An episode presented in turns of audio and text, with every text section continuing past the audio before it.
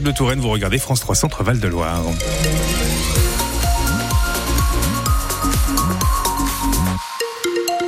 Petit coup d'œil sur la météo pour aujourd'hui. C'est pas folichon. De la pluie ce matin, de la pluie également cet après-midi. Attention au vent, ça pourrait souffler jusqu'à 95 km en rafale cet après-midi. On vous dit tout sur la météo à la fin de votre journal de 8 heures. Journal avec euh, Boris Compin et Cécile Dacosta. Des enseignants et des parents d'élèves organisent une manifestation en ce moment même devant le collège de la Vallée Violette à jouer les tours. Oui, cette fois, il ne s'agit pas de dénoncer un projet de fermeture de classe, mais l'absence d'un gestionnaire. Le gestionnaire dans un collège, c'est celui qui gère les réserves de papier, de stylos, celui qui passe les commandes pour la cantine aussi. Des remplaçants sont venus, mais ils ne sont pas restés. Conséquence, après deux mois sans gestionnaire, les stocks sont au plus bas au collège de la Vallée Violette. Des parents d'élèves ont même dû ramener des ramettes de papier. Une situation que beaucoup trouvent inadmissible, Anna Bonne carrère Et ils l'ont même affiché sur les grilles du collège avec des grands draps blancs tagués en rouge. Sans gestionnaire, tout est galère. Depuis deux mois, ce poste de personnel administratif est vacant. Résultat, les commandes prennent du retard, les factures s'accumulent à tel point que les élèves n'ont plus de papier. On sort d'un contrôle de maths. Il y a une parent d'élève qui a apporté des feuilles, mais c'est des feuilles vertes. Ils ont trouvé cette solution-là, mais on voit moins bien tous les chiffres, toutes les données, même les graphiques ou quoi. C'est mieux sur une feuille blanche. Quoi. Ça passe juste pour l'évaluation de Louisa en troisième, mais pour sa mère, la situation n'est plus tenable. si on amène des feuilles et qu'il n'y a plus d'encre, je vois pas trop l'intérêt non plus. Surtout que ce problème de stock touche chaque partie de l'établissement, comme les toilettes. Il n'y a plus de papier. Au collège, l'ambiance devient pesante pour les élèves Si on se dit que le brevet, par exemple, ça va être imprimé sur des copies vertes ou quoi, ça fait peur quand même. Jusqu'à ce voyage scolaire en Espagne, certains le pensaient annulé, Stéphanie Richon, professeur d'espagnol, l'a sauvé in extremis. Encore une fois, les parents d'élèves ont dû faire un effort. Un encaissement qui, au lieu de se faire en trois fois, se retrouve en deux fois. Si on rajoute à ça les frais de cantine, les familles peuvent se retrouver avec des factures euh, tout en même temps, en fait. Les familles comprennent. Bah, c'est chouette, hein, mais cette compensation va pas pouvoir euh, perdurer encore très longtemps. L'académie informée de la situation propose une audience à la chef d'établissement,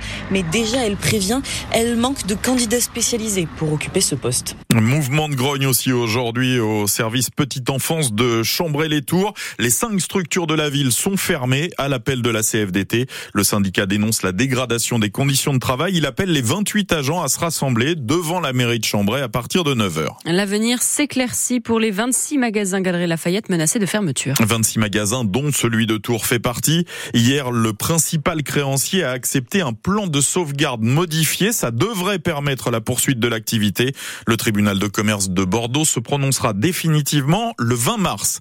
Le tribunal de Tours, lui, a condamné à un an de prison ferme le chauffard qui a contraint les gendarmes à le poursuivre pendant une trentaine de kilomètres avant-hier matin entre Fondette et Château-Lavalière. Lors de l'audience hier, l'homme a expliqué pourquoi il a pris la fuite au lieu de s'arrêter à un simple contrôle routier. Il roulait sans permis et il a eu peur qu'on lui enlève ses deux enfants qui étaient dans le véhicule avec lui. L'homme a finalement été envoyé en prison dès la fin du procès. Les dépassements d'honoraires chez les médecins spécialistes ont doublé ces 20 dernières années. C'est la conclusion d'une enquête publiée euh, il y a quelques minutes par l'UFC Que Choisir. Comptez 14 euros non remboursés par la Sécu si vous allez voir un ophtalmo ou un psychiatre, 12 euros en moyenne chez un dermato. Le point avec Solène Lehen. Jocelyne habite dans les Hauts-de-Seine, l'un des départements où les médecins spécialistes pratiquent le plus souvent des dépassements d'honoraires. À part le généraliste, tous mes médecins, sans exception, tous prennent des dépassements d'honoraires, que ce soit l'ophtalmo, le dentiste, euh, entre 30 et 40 euros par consultation minimum. L'UFC Que Choisir s'en est tenu au tarif de consultation de 8 spécialités médicales, cardiologue, ophtalmo, pédiatre ou encore psychiatre, et résultat, plus de la moitié pratique des dépassements d'honoraires.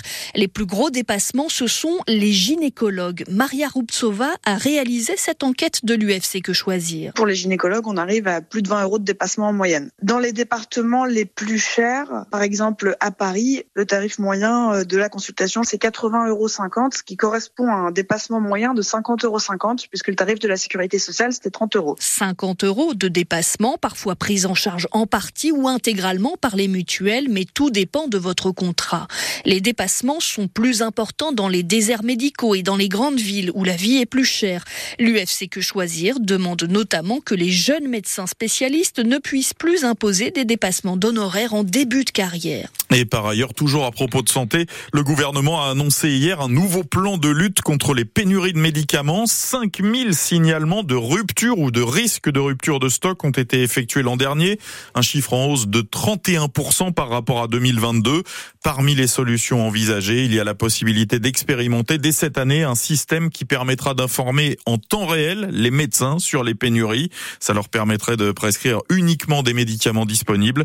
Ce plan prévoit aussi des efforts de relocalisation de production concernant 147 médicaments stratégiques, ceux pour lesquels la France dépend le plus des importations extra-européennes. Les lépidoptéristes avaient rendez-vous hier à Chinon. Oui, les lépidoptéristes, ce sont les collectionneurs de papillons et des papillons. Il y en avait énormément à l'hôtel des ventes de Chinon hier après-midi. Une collection de plus de 20 000 insectes a été dispersée. De quoi faire venir des passionnés de toute la France, comme l'a constaté Alexandre Rubin. Il a plusieurs nuances de bleu et puis il y a une petite pointe de jaune. J'adore. Marcel est penché sur la vitrine, les yeux à quelques centimètres de ce papillon qui l'émerveille.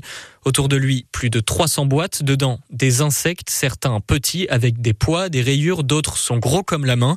Parmi eux, une majorité de papillons, c'est la passion de Benoît. Je fais toutes les ventes de papillons en France. Lui vient de Charente spécifiquement pour cette vente. Que je vais à Dijon, je vais à Bordeaux, on, on vient à Chinon, on n'était jamais venu. Il a plus de 13 000 papillons chez lui, mais comme beaucoup de passions, ça prend de la place. Et il faut se, se restreindre, parce que si on commence à faire une collection à tout va, ben on est débordé. Mais quand on aime, on ne compte pas. L'objectif de Benoît, ramener des nouvelles espèces de cette vente aux enchères. Mais au fait, elle vient d'où cette passion? C'est surtout un coup de foot pour les, la métamorphose. Comment une chenille aussi vilaine peut donner un papillon aussi, euh, aussi joli ou aussi beau? Pour moi, c'est un miracle qui se réalise devant les yeux. Une collection qui demande quand même un petit budget. Si je suis raisonnable, je dépasserai pas 2000 euros. Mais je serai peut-être pas raisonnable.